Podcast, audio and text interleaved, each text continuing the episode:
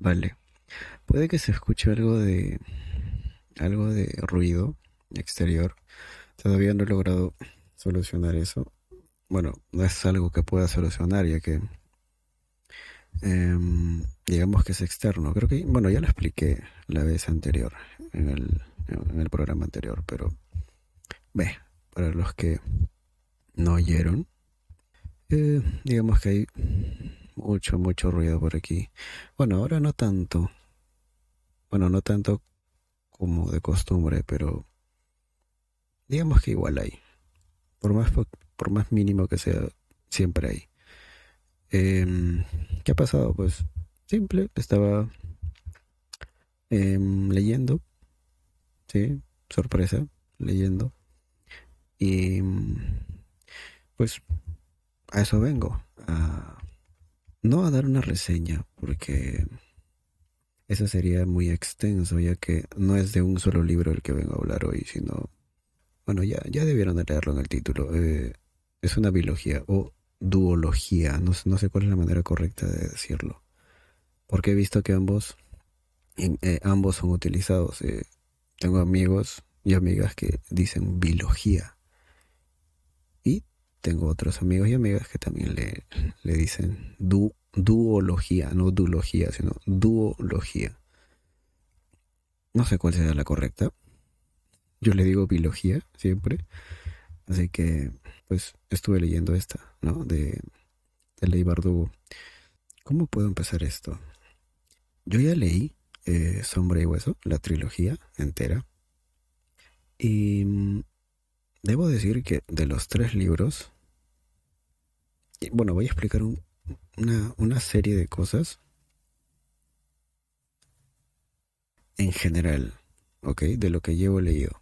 Los tres libros de Sombra y Hueso, eh, los relatos cortos son dos y aparte, o sea, dos por separado y aparte un libro eh, que es como recopilación de cuentos, bueno, no de cuentos, bueno, sí, recopilación de cuentos, pero creo que hay como siete, no, seis o siete relatos dentro de esa novela. Eh, se llama El lenguaje de las espinas. Y también, obviamente, eh, la biología seis de cuervos. Aunque, bueno, hay rumores, ¿ya? No, no sé qué tan cierto sea, pero hay rumores de que habría un tercer libro. Bueno, eso ya, ya, lo, ya lo hablaré después, ahora no. ¿A qué voy cuando menciono a,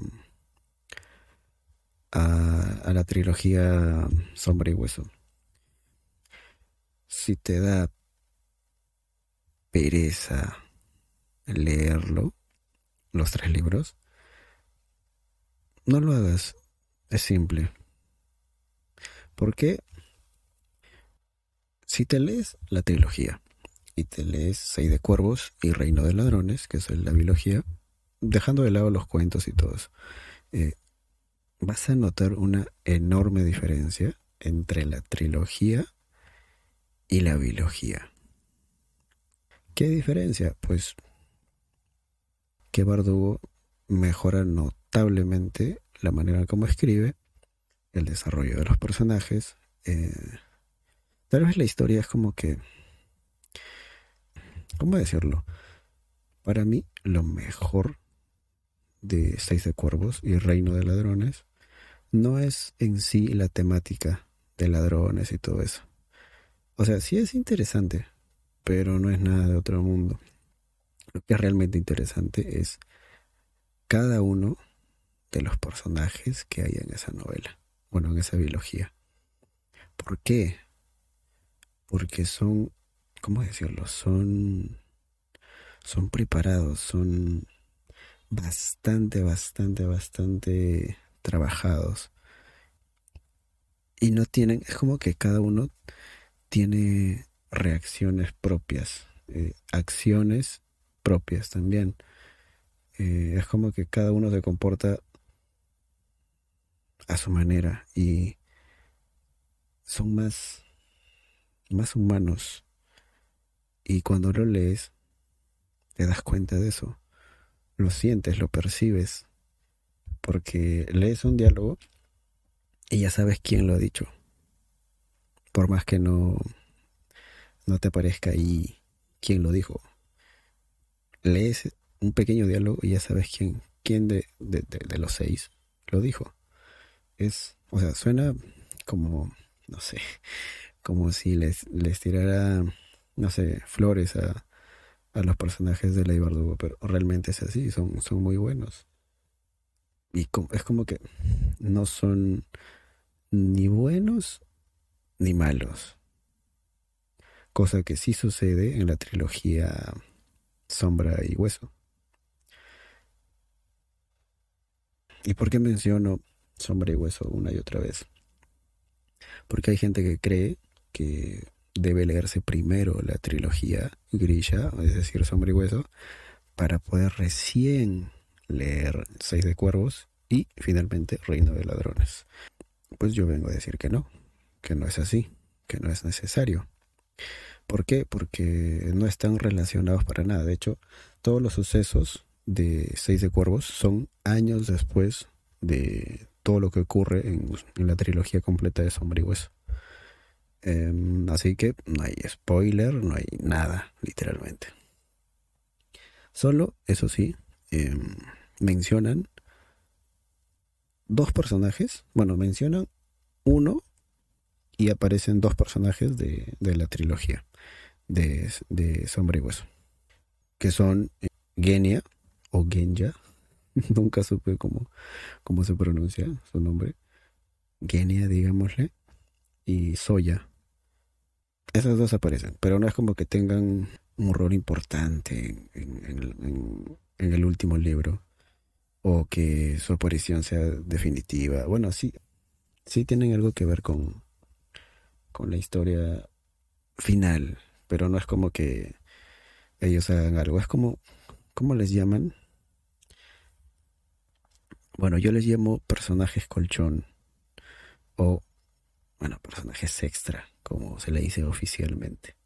Que es como que ese personaje aparece solo para cumplir una, una misión. Bueno, no misión exactamente, pero es como que tienen un objetivo y se encargan de llevar a cabo ese objetivo. Y cuando ya está hecho, no importa, es como que desaparece. Así, así los resumiría la aparición de, de, de Soya con Genia, las dos.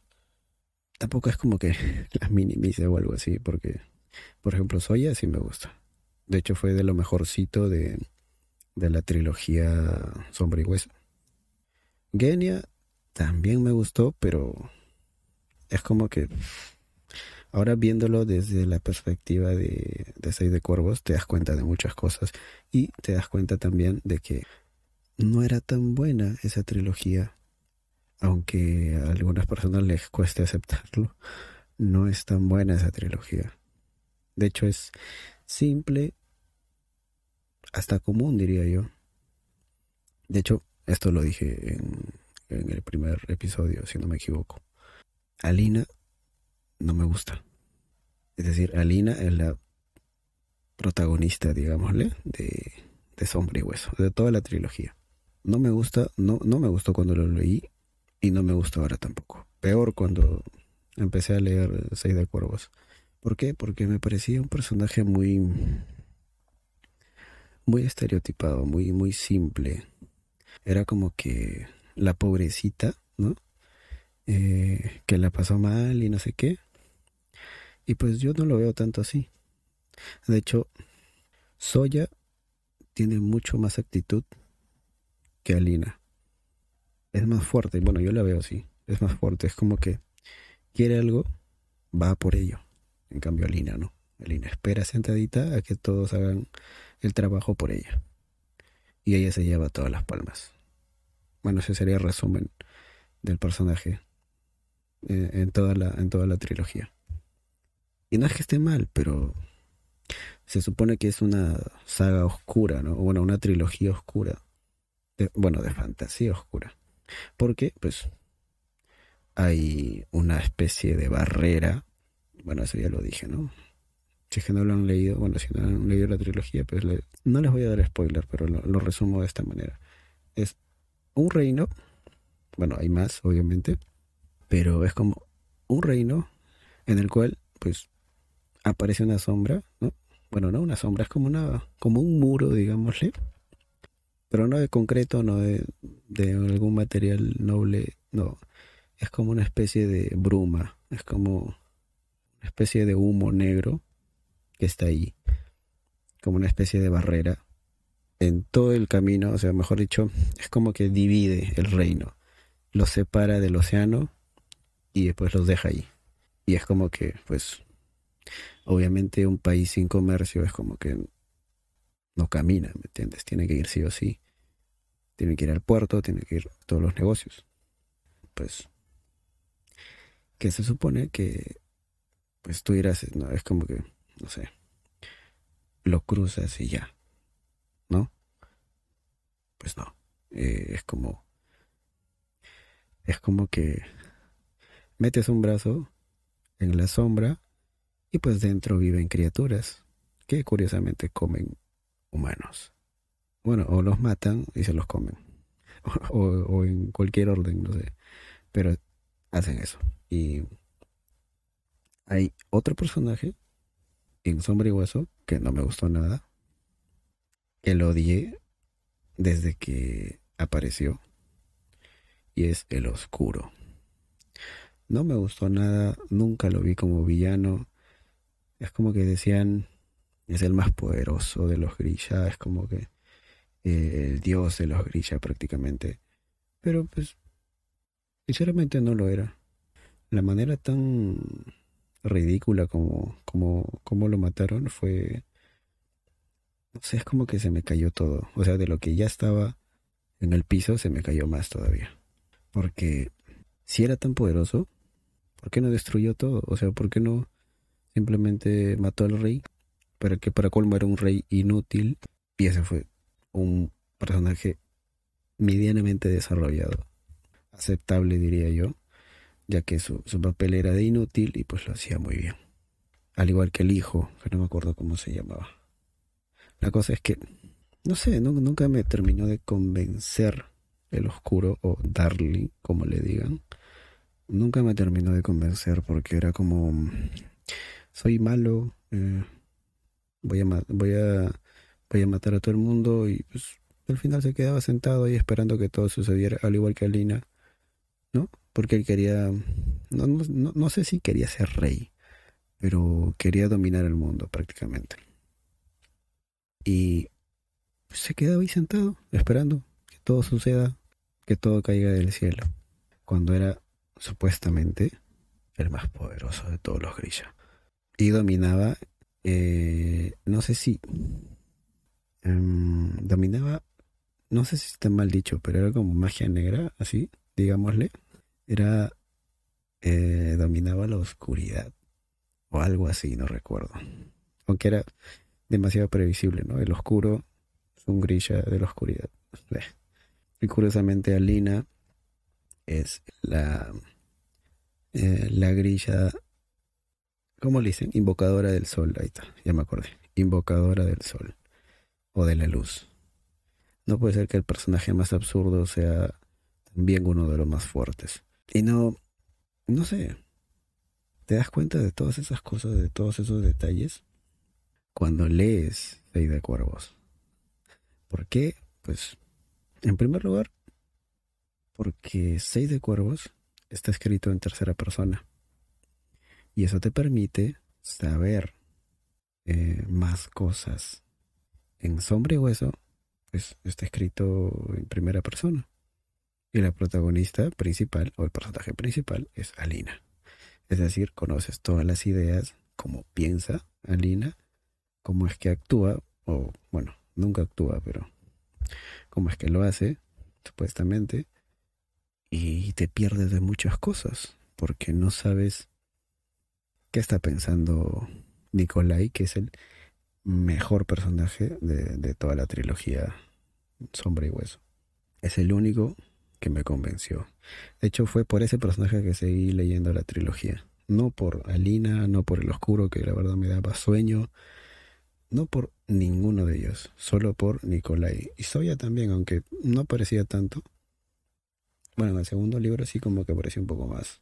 En el tercero ya no tanto. O casi nada. Pero pues... Y fue raro, es como que... Cliché tras cliché. Una y otra vez. Por eso es que no me convencía tanto. Claro, la historia de fondo, por ejemplo, la historia de Genia, que sale en uno de esos relatos separados de, del lenguaje de las espinas, sí me gustó. El del oscuro también, me gustó su relato, que te, pues, te explica más o menos por qué es que se volvió malo, por qué, por qué Genia, siendo una grilla, literalmente es como una estilista de la reina o algo así y todo lo que pasa detrás. Eso sí me gustó y lo acepto, pero no es suficiente. ¿Por qué? Porque eso no está en las novelas, eso está en un libro aparte. Y no me parece. No me parece que tenga que leer un libro aparte para simpatizar con un personaje. Eso debería estar dentro de la trilogía, pero no lo está. Por eso es que yo, en lo personal, me sigo quedando con, con Seis de Cuervos y también con Reino de Ladrones. Ahora voy a explicar por qué, por qué es tan eh, tanta la diferencia entre Seis de Cuervos y la trilogía. No con Sombra y Hueso, no con Ascenso y Ruina, si no me equivoco, o con asedio y tormenta. No, contra todos ellos. ¿Cuál es la gran diferencia? A ver, Seis de Cuervos mm, es una... Hablemos primero de Seis de Cuervos, solo de Seis de Cuervos. Seis de Cuervos es una novela inspirada claramente en Ocean's Eleven, que es bueno, ya deben de conocerlo, ¿no? Está en Netflix y todo. Y no es literalmente una copia. Eh, es tomar esa referencia y hacerla en tu mundo con tus propios personajes. En total, pues obviamente son seis. Al principio te cuesta un poco entenderlo.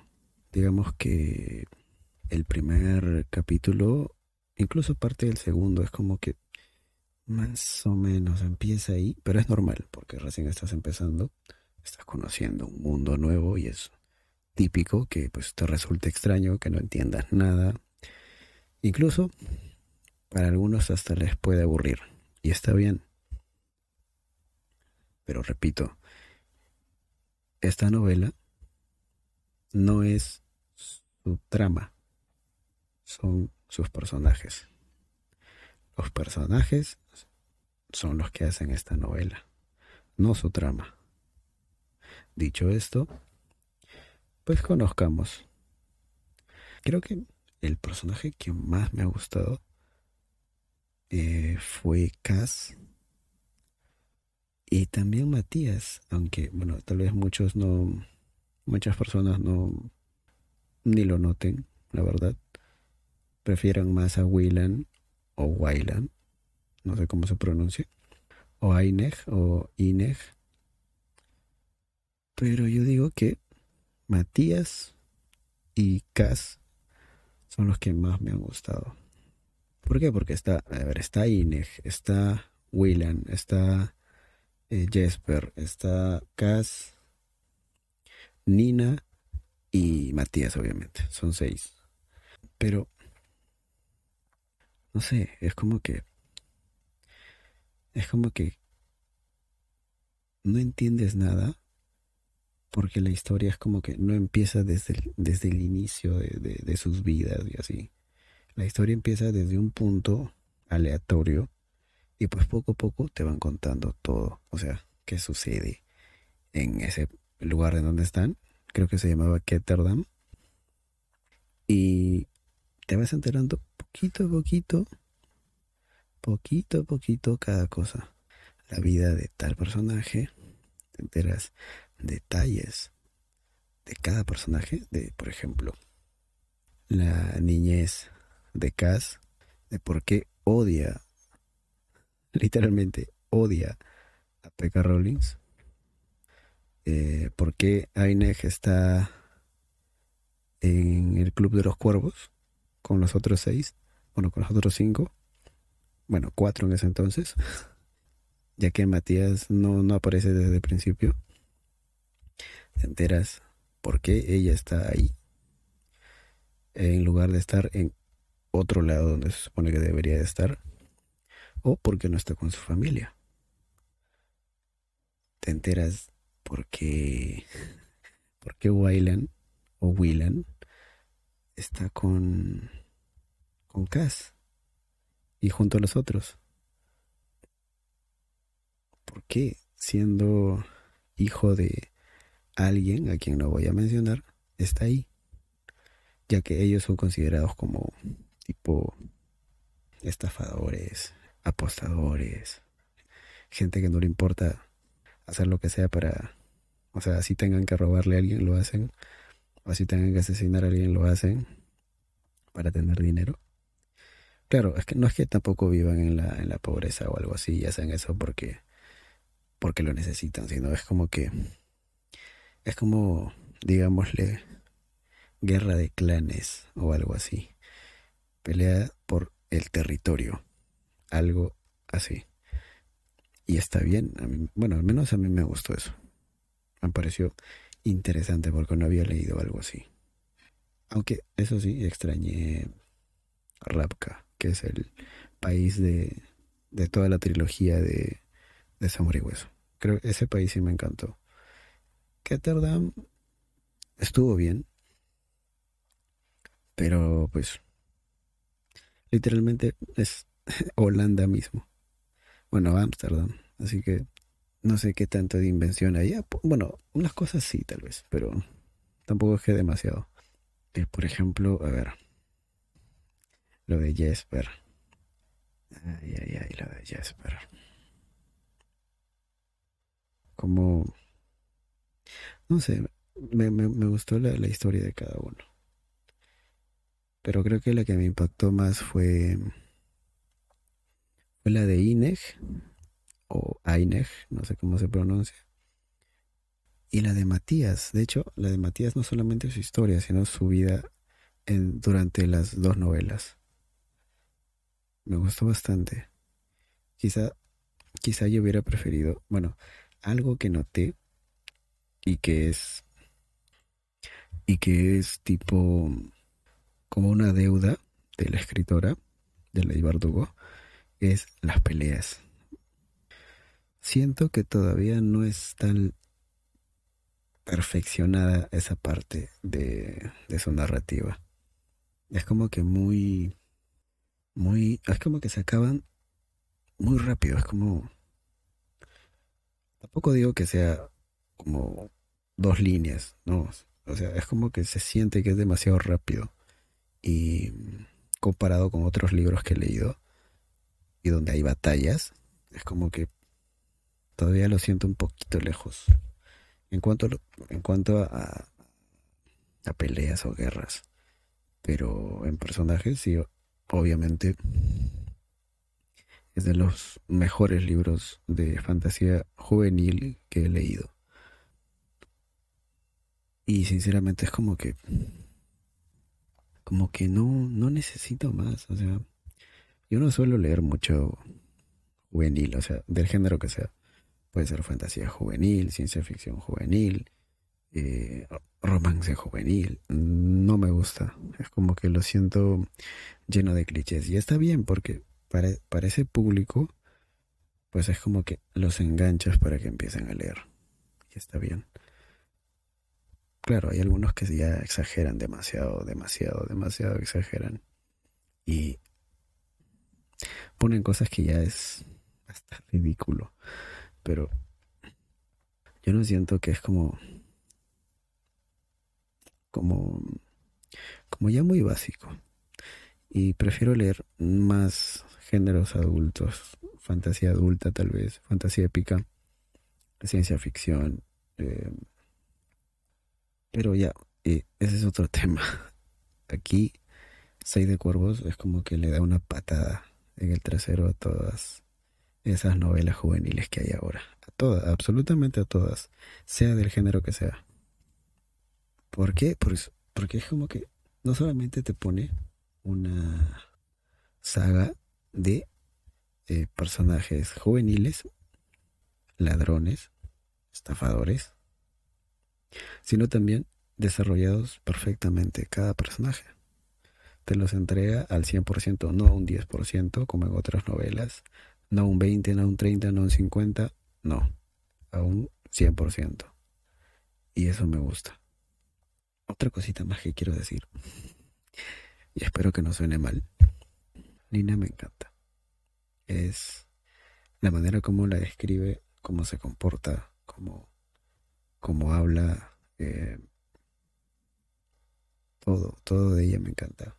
Es, desde mi punto de vista, es demasiado perfecta. Y no sé cómo, porque todavía no veo la serie, no sé, no sé cómo harán para que eso se vea reflejado en la, en la serie. Ni siquiera sé quién es Nina, o sea, quién interpreta a Nina en la serie. Eh, acá sí lo he visto, sí sé quién, quién lo interpreta, porque me han invadido hasta mi cuenta de Instagram con, con videos y fotos de, de ese personaje y de Chesper también. Pero, no sé, yo siento que es como... Yo siento que es como, como si fuera el mejor libro que ha escrito Ley Bardugo. Porque Seis de Cuervos supera a Reino de Ladrones también. Tal vez no por tanto, pero sí, sí lo supera. Y, y se nota, ya que, a ver, supuestamente son ladrones, ¿no? Todo estafadores, eh, siempre están en un casino llamado el, Club del, del, Cuervo, si no me equivoco, o el Cuervo simplemente. Y pues resulta que, o sea, te cuentan como detalles, ¿no? De tal y tal cosa, pasa esto, o sea, lo típico, ¿no? Peleas con otros bandos, eh, eh, misiones tipo, o sea, saltar a tal y tal lugar, o no sé, cosas así. No digo que directamente eso suceda en la, en la novela, son ejemplos. Hasta que creo que creo que más digámosle casi en el en, la cuarta, quinta parte, no, creo que es en la cuarta parte. Em, el jefe, es decir, Vanek, le da una especie de tarea especial a... no, no, aquí hablo. Vanek no es el jefe, estoy equivocando. Ya, em, el jefe de ellos, bueno, supuestamente el jefe, porque en realidad creo que respetan más a, a Kaz que al mismo jefe. Pero bueno, digamos que es el jefe. Les da una misión en la cual en la cual eh, tienen que ir a rescatar a una persona. ¿Por qué? Porque esa persona porque esa persona es la es la que inventó, bueno, es él que inventó la Jurda Parem, que es una especie de droga nueva, pero que pues no lo venden a, a la gente, es decir, está oculta, nadie, de hecho poquísima gente sabe que existe, pero como que ya hay rumores, digamos, ¿no? Hay rumores de que existe y ya no sé qué. Bueno, gente de política sobre todo está enterada. La gente común y corriente no. Ni siquiera saben de qué va ni nada de eso. Pues no sé cómo, pero termina preso. Está preso en la, en la cárcel más segura de, de todo, creo que de todo el mundo, si no me equivoco. Que tiene por nombre eh, la corte de cristal, si no me equivoco. ¿Y qué pasa ahí? Pues como dije, es la más segura de todo el mundo, así que sacarlo de ahí es como prácticamente imposible. Solo queda, pues, pues arriesgarse, ¿no? Y pues para eso, para esa misión, que Cass lo ve como su salida o, o el escape de ese lugar, bueno, no, no exactamente como que se va a ir de ese lugar, sino es como su escape, por así decirlo, ya que le ofrecen eh, 30 millones para, para realizar esa misión. Y, y pues resulta que... Y resulta que tiene que ir, pero obviamente no va a ir solo, va a ir con va a ir con todos sus compañeros, por así decirlo, con Jesper, con Nina, con Inés, con Willan, con Matías también. Así que todos tienen que ir y encargarse de eso. ¿Por qué? Porque obviamente 30 millones pues se lo van a repartir, ¿no? Entre todos ellos. Así que pues deciden, deciden que, que pues sí, van a aceptar y se van. Y desde ahí empieza toda la historia. Bueno, empieza desde antes, obviamente, pero de ahí empieza lo más emocionante, digamos. Ya que tienen que ir, tienen que ver la manera de cómo carajos entrar a esa cárcel y peor aún, cómo sacar a ese científico. ¿Cómo se llamaba? Boyul, algo así. Boyul. Boyul Bayur. Y tienen que pues, sacarlo, simplemente. Llevarlo con vida a, a donde está Vanek. Que no me acuerdo si era el jefe de ellos. No, creo que era un político o algo así. O no, era un comerciante, ya me acordé. Tienen que llevarlo con él porque pues él quiere que, que fabrique esa droga para él, ¿no? Pero pues Cass es, ¿cómo llamarle? Un, un maestro del plan, ¿no? De, de, mejor dicho, siempre tiene un plan. Eh, y es como que siempre investiga a todos. No directamente, pero siempre llega a saber todo. Y, y pues tiene que encontrar la manera de, salir con vida de la cárcel, llevarlo hasta Vanek y, y pues, no sé, eh, completar todo y pues ya desprenderse de una vez de P.K. Rollins y, y, formar su propio negocio o qué sé yo o simplemente irse de, de, Ketterdam y pues ya. No voy a decir el final. No puedo decirlo. Pero a mí me gustó bastante. Me gustó demasiado. Ya que termina en una especie de intriga. De, te deja con ganas de más.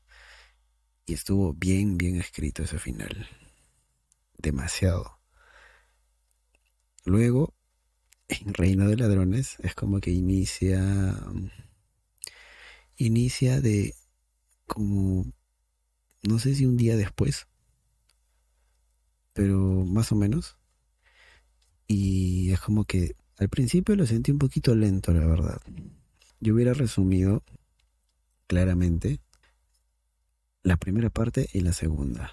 Los hubiera fusionado en una y hubiera quitado algunas no sé, unas palabritas, unos párrafos que estaban de más.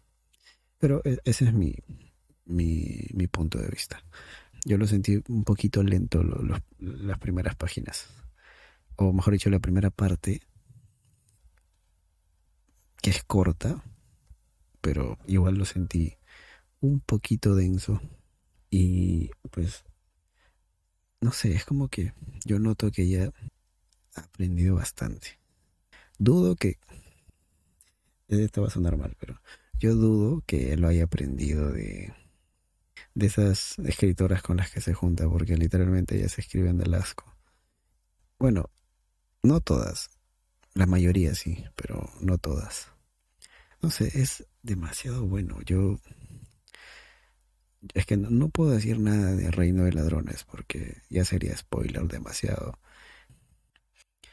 Y no sé, siempre, siempre que creía que iba a pasar algo o que tal cosa sucedería de ese modo o de ese modo, ese maldito desgraciado de casa aparecía y, es como que, ¿cómo le llaman? Plot twist o algo así. En cada aparición que tenía siempre había algo. Y no entendí, por ejemplo, en el inicio de, de Seis de Cuervos hay alguien llamado Just, Just. Nunca entendí quién era. O tal vez ya lo olvidé. En Reino de Ladrones también hay alguien llamado Red Benko, que aparece al inicio. De hecho, el primer capítulo lleva su nombre. Y, o sea, yo sí sé quién era. Lo entendí. Pero vi innecesario ese personaje. Así que, no sé, yo, a ver, por ejemplo, el final de, del primer libro de Seis de Cuervos contra el final de, de, de Reino de Ladrones está muy difícil de elegir, pero yo creo que me quedo con, con el final de, de Seis de Cuervos.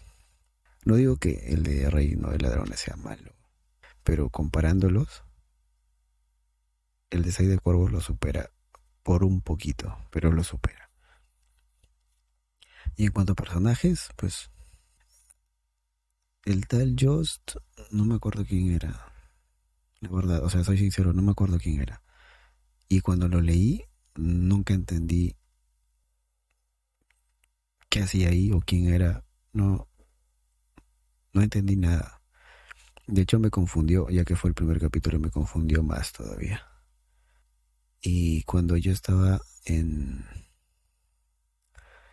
en el segundo libro, en Red Benko, me desesperaba porque, por ejemplo, eh, Seis de Cuervos termina en algo, es como que va a continuar. Y cuando tú inicias Reino de Ladrones, pues quieres que continúe ahí. Y no, no sucede. no sucede. Eh, empieza con Red que está contando eh, qué está haciendo, en dónde está, que es, es Fierdano o Rapcano, no me acuerdo, pero eh, creo que es Rapcano. Y, y está ahí y yo no entiendo. Eh, eh, no entiendo la verdad. O sea, sí, aparece al principio. Esta fue una gran diferencia. Aparece al principio, pero también después aparece. Pero no es que tenga un papel importante o algo así. En cambio, en Seis de Cuervos, en Seis de Cuervos ya no vuelve a aparecer el tal Just sinceramente lo he olvidado, ¿no? No, no sé quién sea. No sé si era un seudónimo de alguno de los personajes, no lo recuerdo.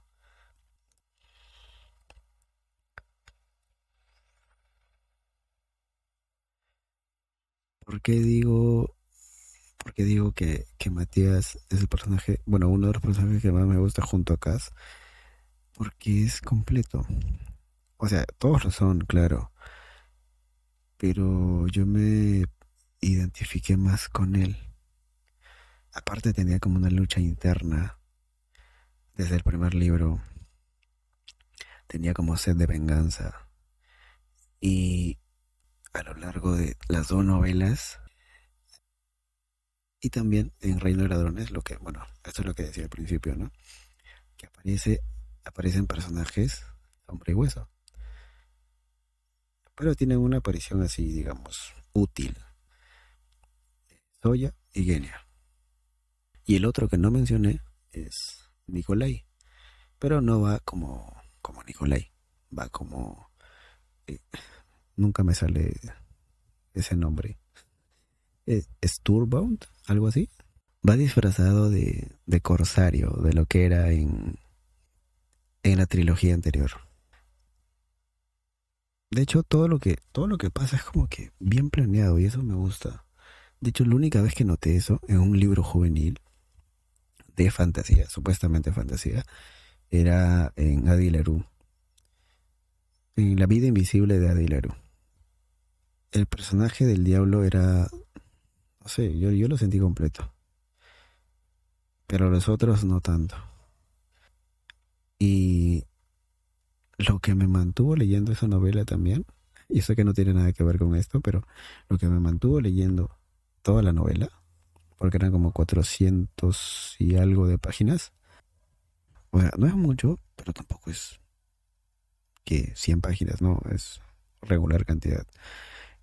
Pero lo que me mantuvo ahí no fueron los personajes, no fue el diablo, fue que toda la novela estaba bien hecha, bien construida, era como planificada de principio a fin. Bueno, hay pocas veces en las que en las que he tenido la suerte de leer un libro así. Poquísimas, poquísimas. Y esta biología, pues, obviamente me ha impresionado para bien. Y Ley Bardugo, pues, se ha convertido en una de mis escritoras favoritas de, de fantasía juvenil. Y sin contar su vida, todo lo que le ha pasado a ella, pues es como que me, me encanta ella, simplemente. Y cualquier libro que saque, y cualquier libro que ella saque, pues yo lo voy a leer encantado. Yo ya me despido y no sé, espero grabar más seguido, aunque no sé, no sé si me lo permitan. Así que eh, nos oímos la siguiente vez.